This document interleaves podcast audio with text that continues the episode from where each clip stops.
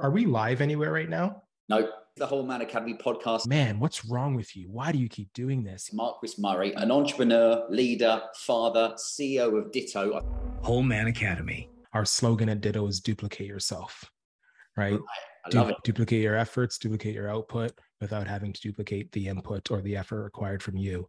You find yourself going, Yeah. you're like, what, Yeah. what was it? do- Like, oh, 10 minutes 10 Yeah. minutes later. What was it doing? And you're It's time like, you've for got me dinner. again. You've got me again, Yeah. you fucker. Because Oh, man.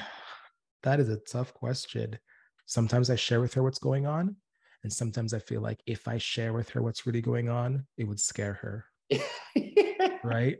with a towel over my head, trying to get some good, get some good vibe going on. when my kids get home i want to be there for them I, I know this is the whole man you know podcast and so I- i'm going to talk about family a lot and Yeah. because that's the reason why i do anything and i knew if i stayed in this job i was going to miss all of it Be in the office every single day Right. and that's not what i signed up for like how are we going to pay for bills how are we going to pay our mortgage how are we going to pay our, our car payments and she said we'll figure it out oh my gosh i think i got something here Juggle all of that and stay uh, and stay sane. Oh man.